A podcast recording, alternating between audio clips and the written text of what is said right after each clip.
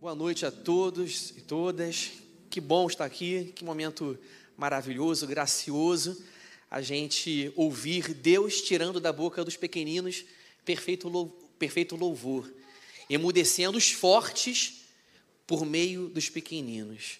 Louvado seja o Senhor, que nós não embaracemos o caminho delas, porque Jesus disse que das tais é o reino dos céus. Louvado seja o Senhor. A gente está num tempo de comemoração, de celebração, Natal, a festa do nascimento do príncipe da paz, do rei do universo, aquele sobre cujos ombros se encontra todo o governo.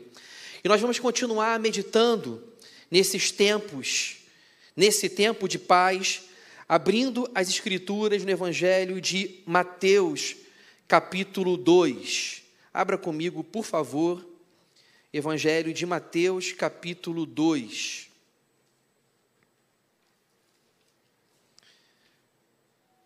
Nós leremos do versículo 1 ao versículo 12. Mateus 2, 1 ao 12. Amém? Todos acharam? Diz assim: Tendo Jesus nascido em Belém da Judéia, nos dias do rei Herodes, eis que vieram uns magos do Oriente a Jerusalém e perguntavam: Onde está o recém-nascido rei dos judeus? Porque vimos a sua estrela no Oriente e viemos para adorá-lo. Ao ouvir isso, o rei Herodes ficou alarmado e com ele toda Jerusalém. Então Herodes convocou todos os principais sacerdotes e escribas do povo e lhes perguntou onde o Cristo deveria nascer. Eles responderam: Em Belém da Judéia, porque assim está escrito por meio do profeta: E você, Belém, terra de Judá, de modo nenhum é a menor entre as principais de Judá, porque de você sairá o guia que apacentará o meu povo Israel. Com isto, Herodes, tendo chamado os magos para uma reunião secreta, perguntou-lhes sobre o tempo exato em que a estrela havia aparecido. E enviando-os a Belém, disse-lhes: Vão e busquem informações precisas a respeito do menino. E quando o tiverem encontrado, avisem-me, para eu também ir adorá-lo. Depois de ouvirem o rei, os magos partiram. E eis que a estrela que viram no oriente ia adiante deles, até que chegando parou sobre onde o menino estava. E vendo eles a estrela, alegraram-se com grande e intenso júbilo. Entrando na casa, viram o um menino com Maria, sua mãe. Prostrando-se, o adoraram. E abrindo os seus tesouros, entregaram-lhes suas ofertas: ouro, incenso e mirra.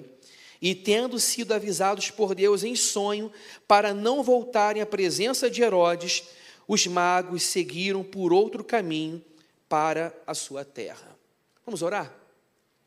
Senhor, nosso bendito Deus e Pai, entronizado, Senhor Deus, nos louvores dos povos dessa terra, nós nos juntamos, Senhor Deus, a todo o teu povo para te adorar. E te pedimos, Senhor Deus, que nessa hora o Senhor abra o nosso entendimento, o nosso coração, para que nós sejamos receptivos à tua palavra e com a luz do teu espírito guia aquele que prega e guia aqueles que ouvem, Senhor. Em nome de Jesus Cristo, nós oramos. Amém.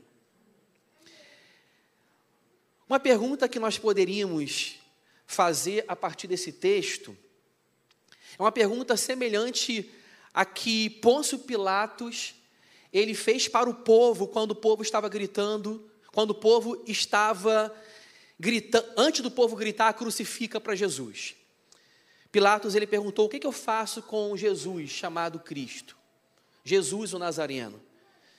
Era uma tentativa dos sacerdotes de se livrarem de Jesus, e então pediram que naquele dia uma pessoa fosse inocentada, e o povo, de maneira surpreendente, escolheu a inocência de Barrabás e lançou culpa sobre Jesus.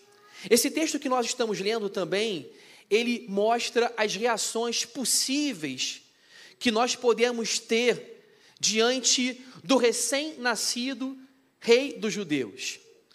Quando Jesus nasceu, os magos que vieram do Oriente procuraram o recém-nascido rei dos judeus. Quando Jesus foi crucificado, foi colocado sobre a cruz a acusação que figurava sobre ele, que era a acusação dele se chamar Rei dos Judeus. Ou seja, tanto na natividade quanto na crucificação e na paixão, nós temos orbitando em torno de Jesus essa colocação alarmante para o mundo: Jesus é rei. Essa colocação ela foi, foi alarmante para os sacerdotes, porque eles não queriam um Cristo que concorresse com a sua religião, com a sua suposta pureza doutrinária e ortodoxa, e também Herodes não queria um Cristo concorrente. Herodes queria ser o único rei sem rivais e sem concorrência. Essa história, ela mostra três personagens, ou três classes e tipologias de personagens. E cada tipo de personagem é uma figuração de um tipo de reação a Jesus. Reações falsas e uma reação verdadeira e correta. Nós temos nessa história Herodes, um rei.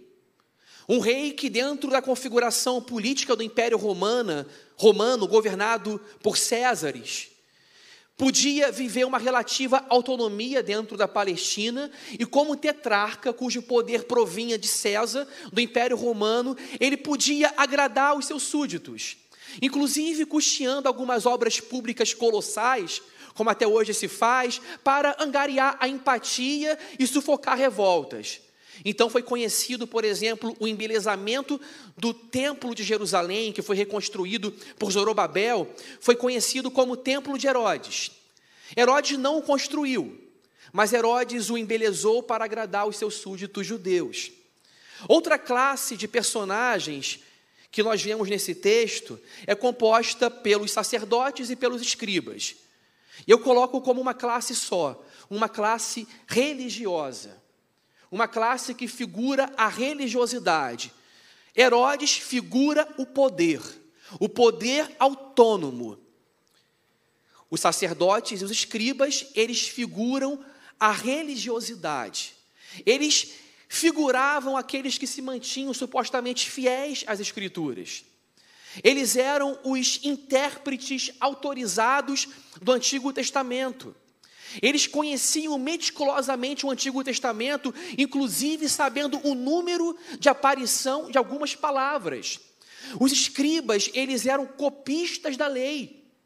E de tanto copiar a lei e escrevê-la num tempo que não havia imprensa, a qual foi inventada só no século XVI por Nuremberg, eles, como copistas da lei, eles tinham um contato constante e isso lhes conferia capacidade de memorização, capacidade de internalização e eles sabiam de cós salteado, pelo menos cognitivamente. Eles conheciam a palavra de Deus.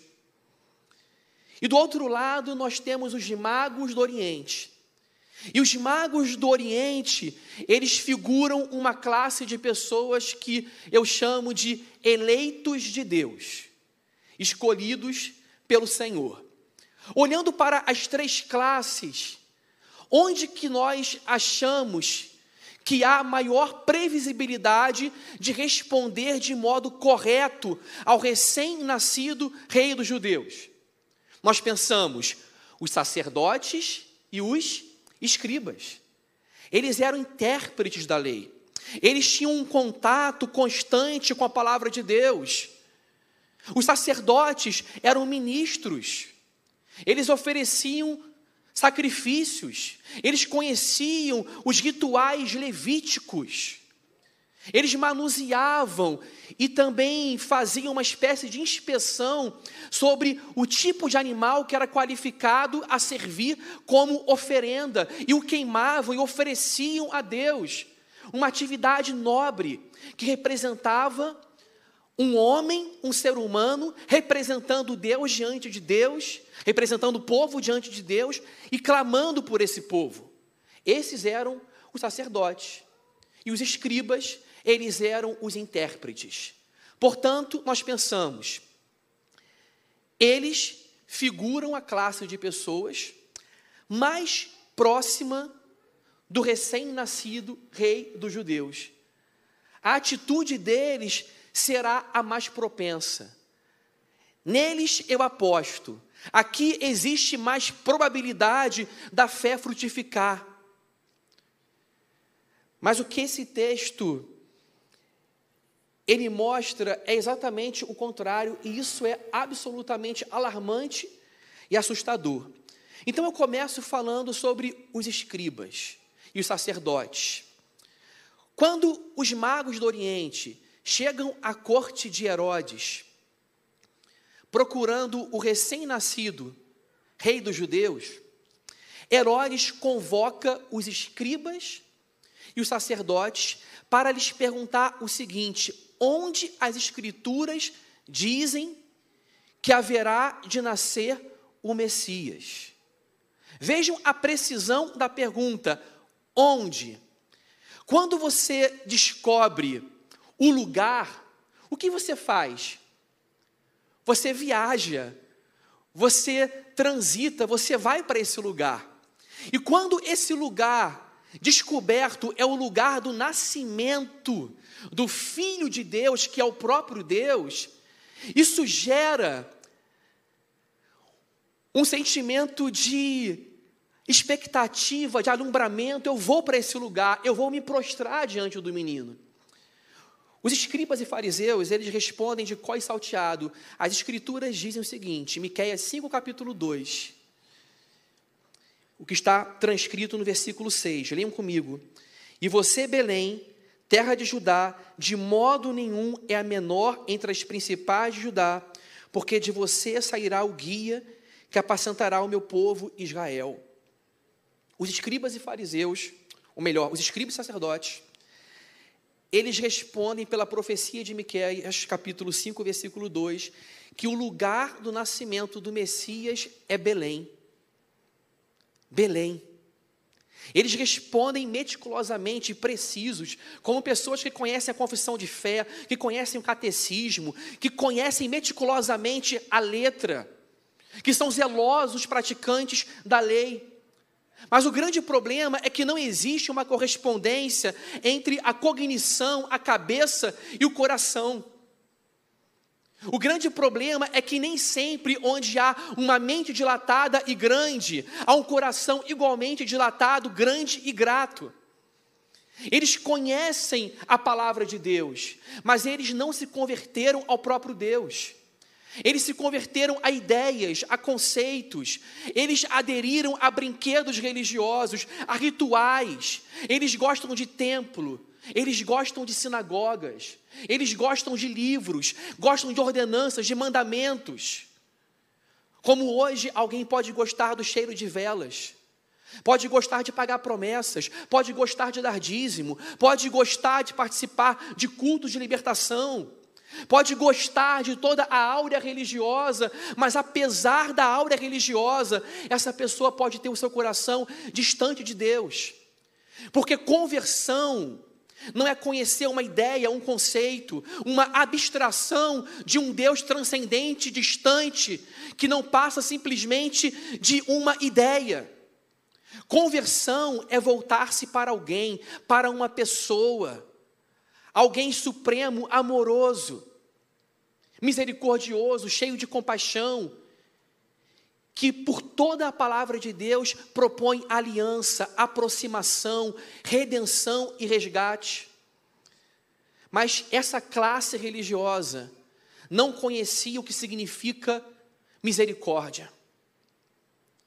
Eles conheciam o que significava holocausto, sacrifício mas não o que significava obediência, lealdade, fé, conversão, confiança.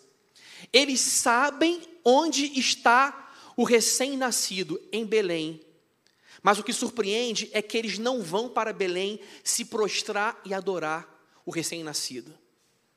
Já pararam para pensar nisso? Esse texto mostra que eles sabem o lugar, mas eles não vão. Os magos procuraram o recém-nascido na corte de Herodes, em Jerusalém. E de Jerusalém para Belém eram 10 quilômetros. Eu e Marcelo fizemos o cálculo aqui antes do culto.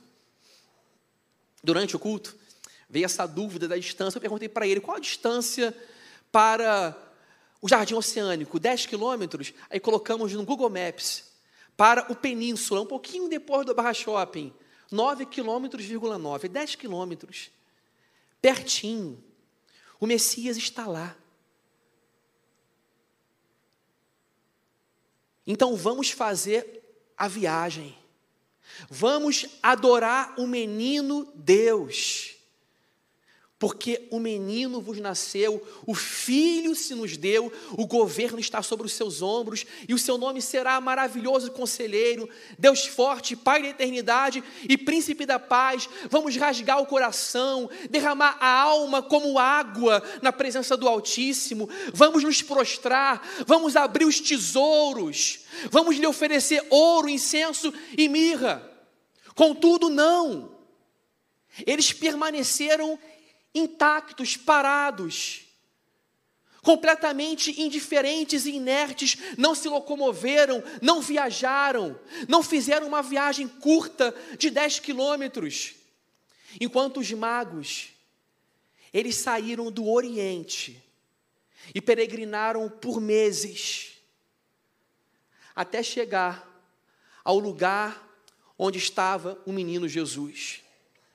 Portanto, o que esse texto nos mostra é que a religião não salva, a religião não garante a restauração do nosso relacionamento com Deus, porque a religião, enquanto uma busca humana por Deus, ela pode representar a nossa tentativa de chegar a Deus, e não a admissão de que a jornada longa foi dada por ele. Ele saiu dos céus, foi concebido no útero de uma virgem. A sombra do Espírito Santo envolveu Maria. E o Espírito Santo gerou um ser humano divino no útero de Maria. Jesus desceu as escadarias dos céus e veio para a terra. Mas a religião propõe que a viagem até Deus, que o encontro que a descoberta de Deus seja uma descoberta humana. A religião então propõe um caminho de obras, de mérito próprio. A religião pode trazer o enaltecimento do ser humano sobre as suas próprias conquistas e proezas.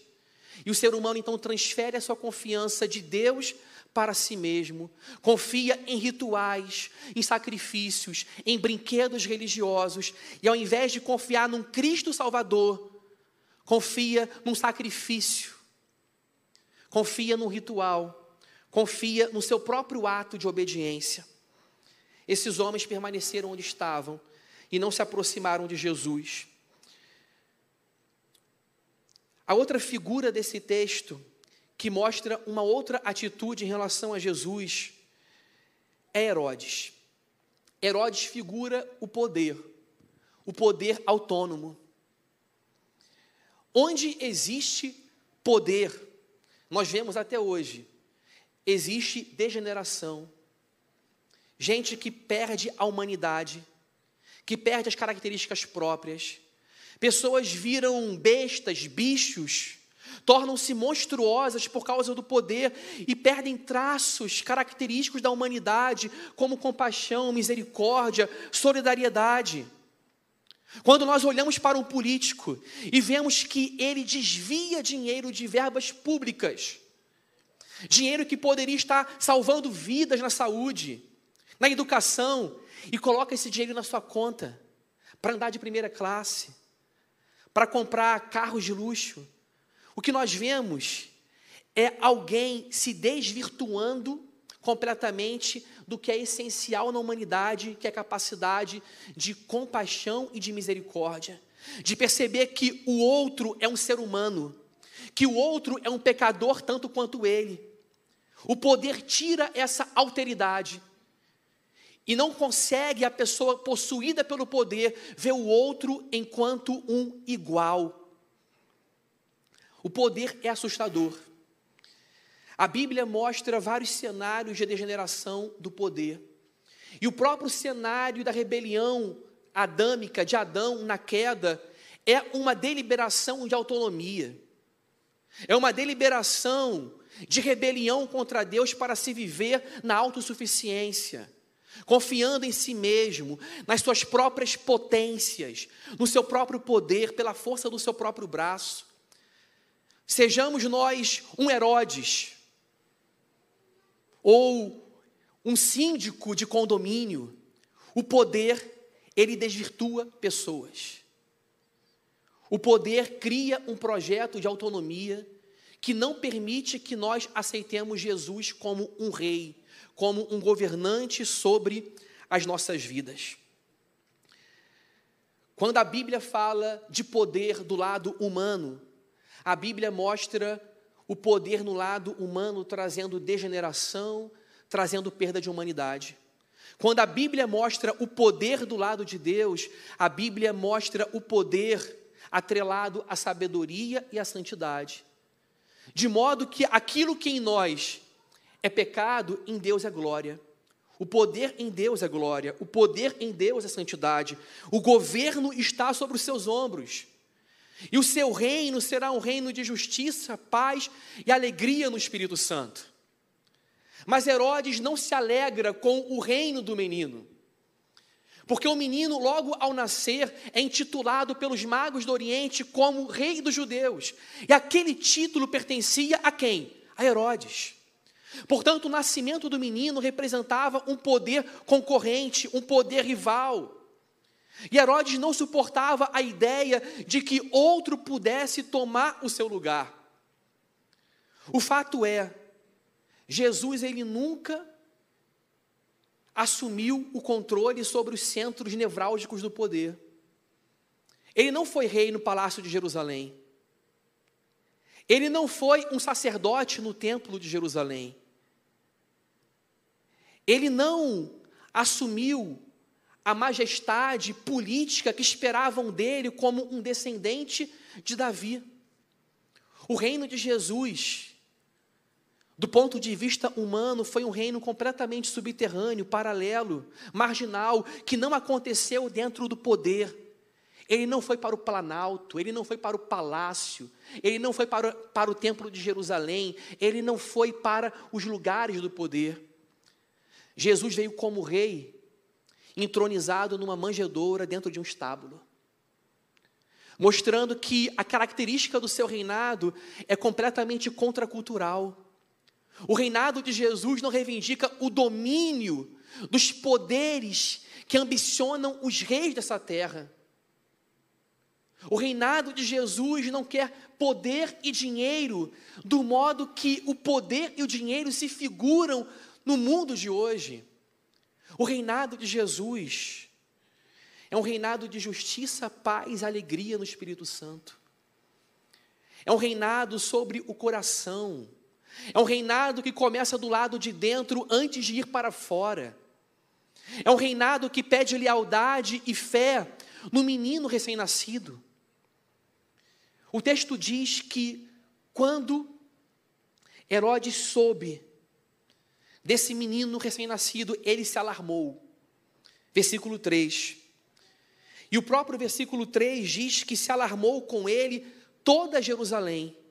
Toda Jerusalém percebeu ciúme, inveja no seu governante. E esse representante político que deveria trazer o bem público, que deveria trazer estabilidade e pax, paz, ele traz um sentimento de instabilidade, de comoção, de medo, porque a revolta dele contra o rei Jesus representou na cabeça de todos os cidadãos daquele reino a percepção de que o perigo iminente estava por vir. E esse perigo veio. Esse perigo iminente, ele se converteu de fato num massacre sanguinário. Herodes, numa dessas sandices e arroubos do poder, ele decreta um edito que toda criança até dois anos deveria ser morta em Belém e nos arredores. ele tem a lei em si mesmo e o poder para suspender a lei, uma espécie de estado de exceção. E ele declara que a matança, o genocídio, o assassinato, agora não serão um crime, mas poderão ser cometidos desde que aquele menino seja exterminado da terra.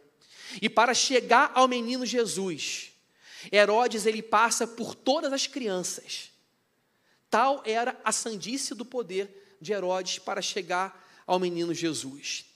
Quando eu olho essa cena, essa cena mostra que a imagem do primeiro Natal, ela não é tão idealizada e tão romântica como nós muitas vezes pensamos.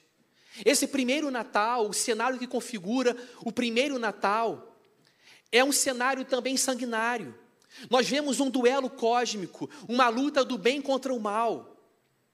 Eu não estou dizendo que o mal é do tamanho do bem, porque o bem é o próprio Deus.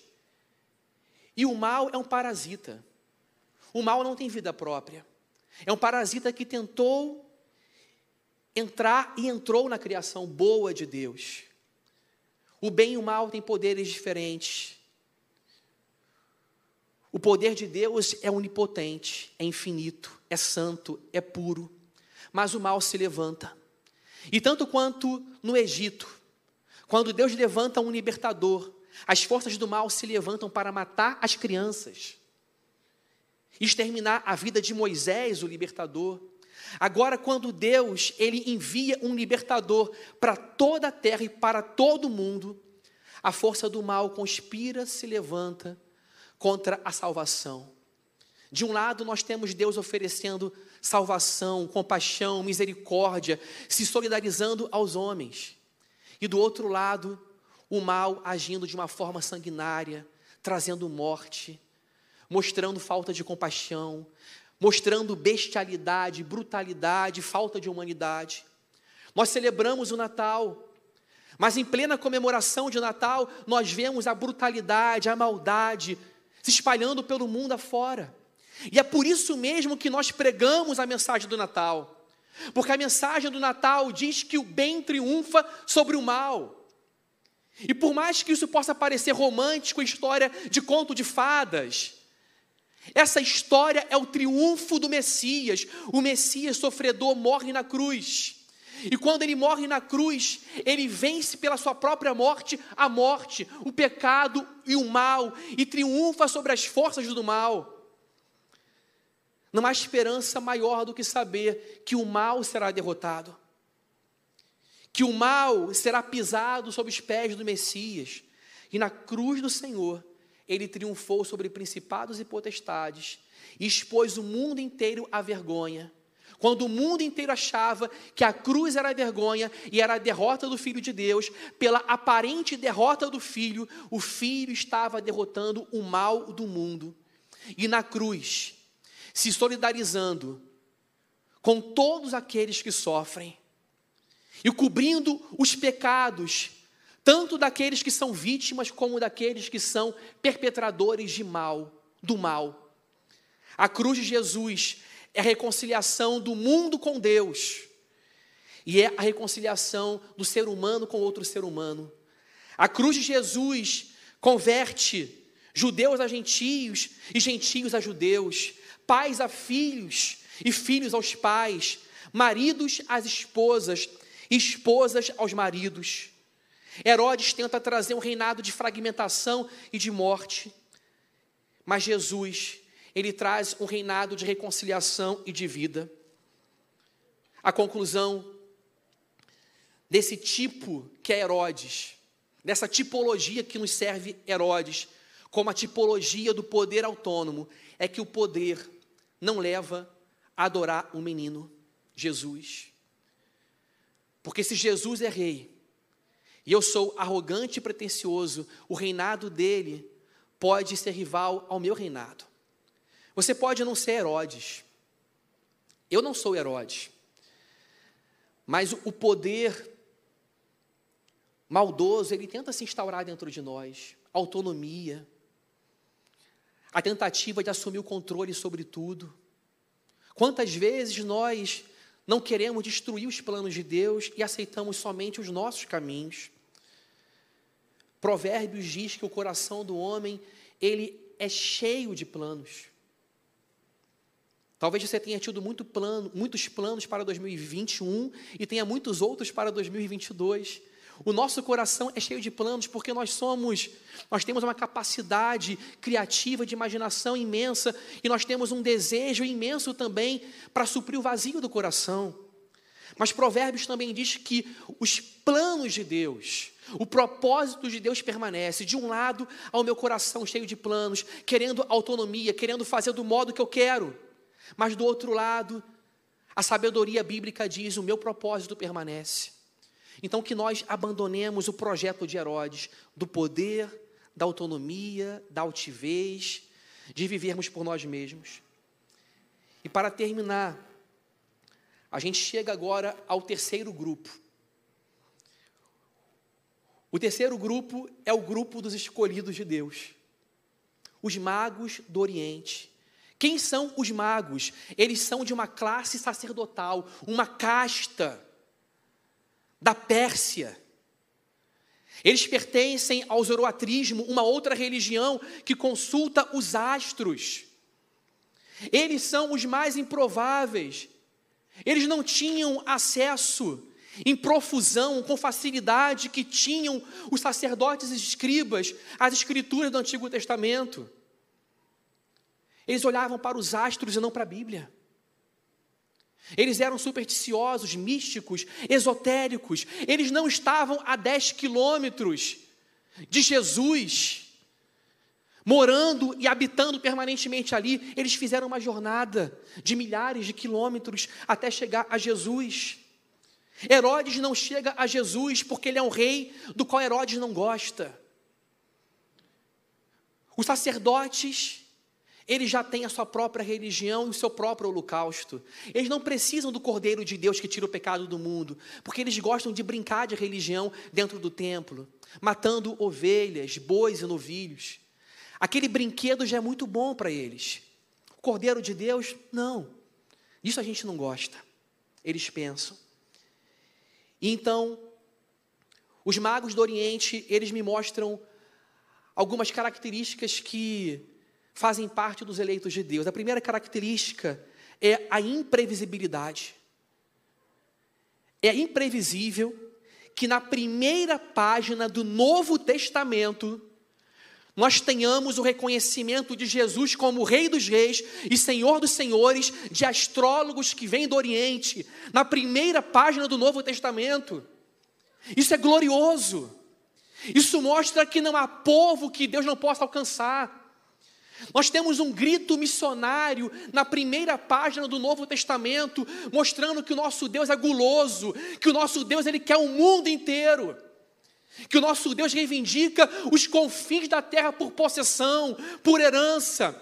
O reino do Messias não é um gueto. O reino do Messias não é um lugar provinciano e pequeno. O Messias não é bairrista. O Messias não escolhe simplesmente uma etnia uma língua, uma nação. O Messias, ele quer o mundo inteiro prostrado diante dele e ele quer se reconciliar com o mundo inteiro pela sua cruz, pelo menino da manjedoura. A imprevisibilidade, a graça de Deus, ela nasce onde onde Deus quer. Por isso eu chamo esse grupo dos eleitos de Deus. Eles não foram escolhidos porque havia uma predisposição neles, uma inclinação, porque a religião deles era parecida. Não foram escolhidos porque as obras de Deus, as obras dele, deles eram fabulosas e impressionaram Deus e angariaram a simpatia de Deus. E Deus olhou, olha que lindos. Como moralmente eles são belos, não. Deus veio se reconciliar com pecadores. E como Deus vê os magos é o modo, e o modo como Deus vê os magos é o modo como Deus olha para toda a humanidade. Deus nos vê como pecadores. E porque esses pecadores foram escolhidos e foram chamados? Não sei. E quando a gente fala não sei, a gente abre um espaço imenso para exaltar o mistério da misericórdia e da graça de Deus. Quando a gente fala não sei, a gente está admitindo a finitude da nossa mente e que os planos e caminhos de Deus são imperscrutáveis e nós não podemos navegar até o final do ser de Deus.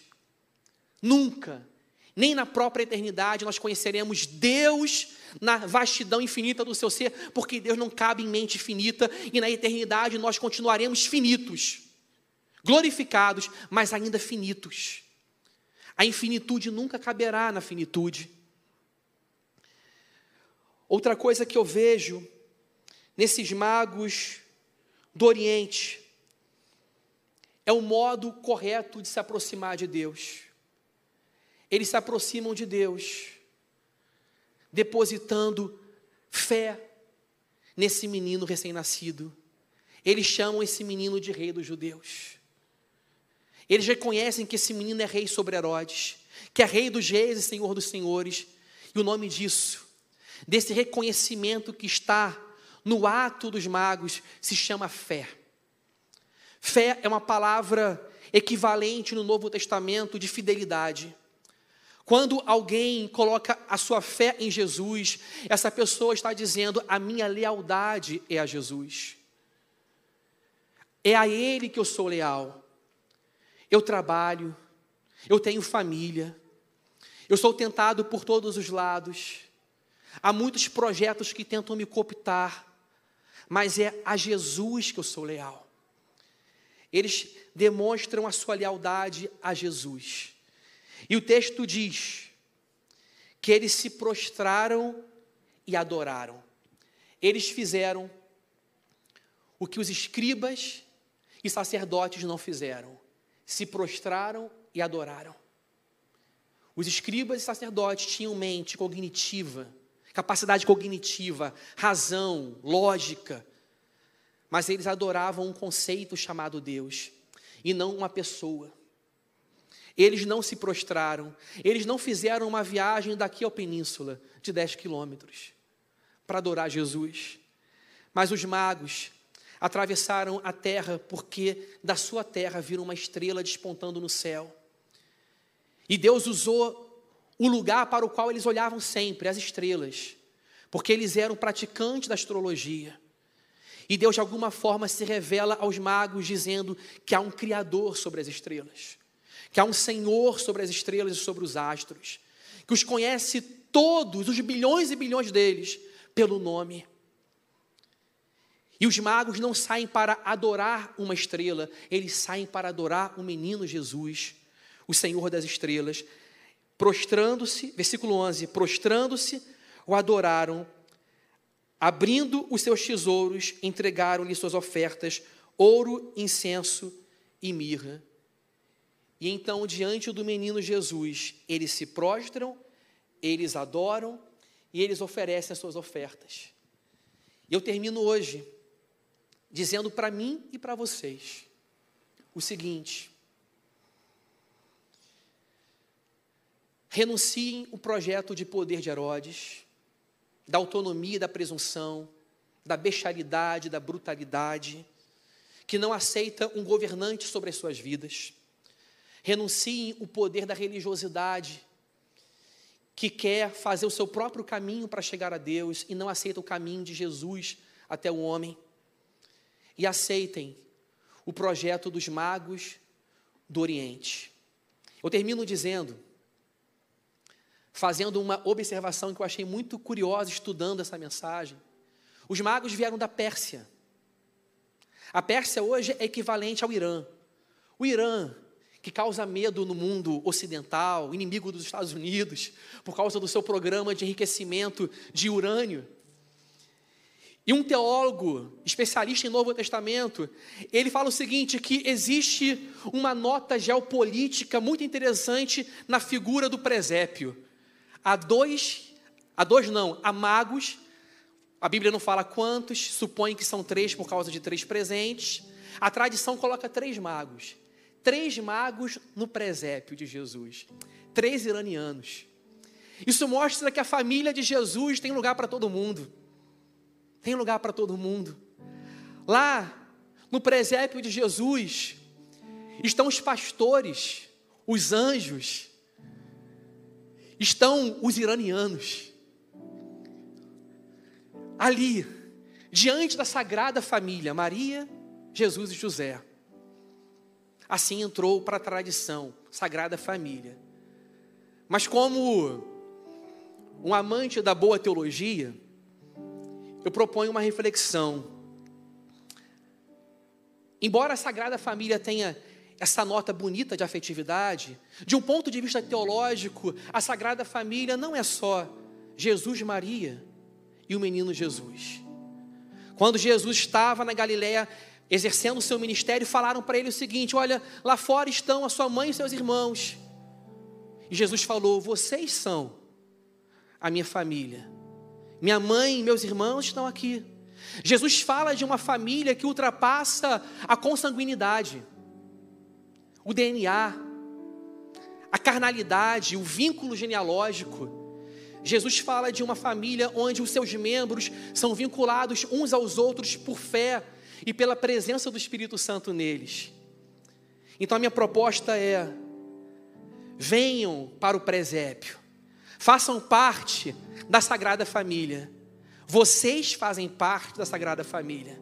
A Sagrada Família não é só Jesus, Maria e José, mas é Jesus, Maria, José, os iranianos, os anjos e os pastores.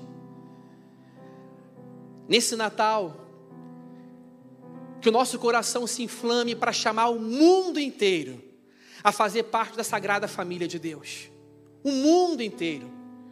Esse evangelho que começou a raiar e brilhar na Galiléia dos gentios, na terra de Zebulon e Naftali, continua a brilhar, triunfando sobre a escuridão, sobre o cinismo, a desilusão e a desesperança do mundo inteiro. Onde o Evangelho entra, triunfa sobre a escuridão e as trevas. E essa luz vai atravessando o mundo, atravessando as ilhas, os continentes, os casebres, as mansões, os campos, as megalópolis, o mundo inteiro é atravessado por essa luz. E o mundo inteiro é chamado a entrar para esse quadro simbólico do presépio da Sagrada Família, porque o Evangelho diz que a Sagrada Família de Deus é aquela que é chamada a fé, a confiar no Cristo, o Messias crucificado, imolado e ressurreto. Chame a sua família para a Sagrada Família. Chame seus vizinhos para a Sagrada Família. Vamos continuar chamando os sertanejos, os moradores de Ipanema para a Sagrada Família. Porque a mensagem do Evangelho é que qualquer pessoa, os mais inesperados, os iranianos, eles podem entrar para a família de Deus. Louvado seja o Senhor por essa mensagem de Natal. Que a gente possa se prostrar junto com os magos, abrir os nossos presentes, o nosso coração, oferecer a nossa vida a Jesus. Que hoje seja uma noite de renovação de votos, de se dizer o seguinte: Senhor, eu não tenho outro bem na terra e no céu além de ti. A minha alma se compraz simplesmente em ti, porque tu és único para mim, satisfatório. E simplesmente em pronunciar o nome Jesus, o meu peito se enche de dulçor, de alegria, porque tu és único e incomparável para mim. Vamos orar. Vamos ficar de pé.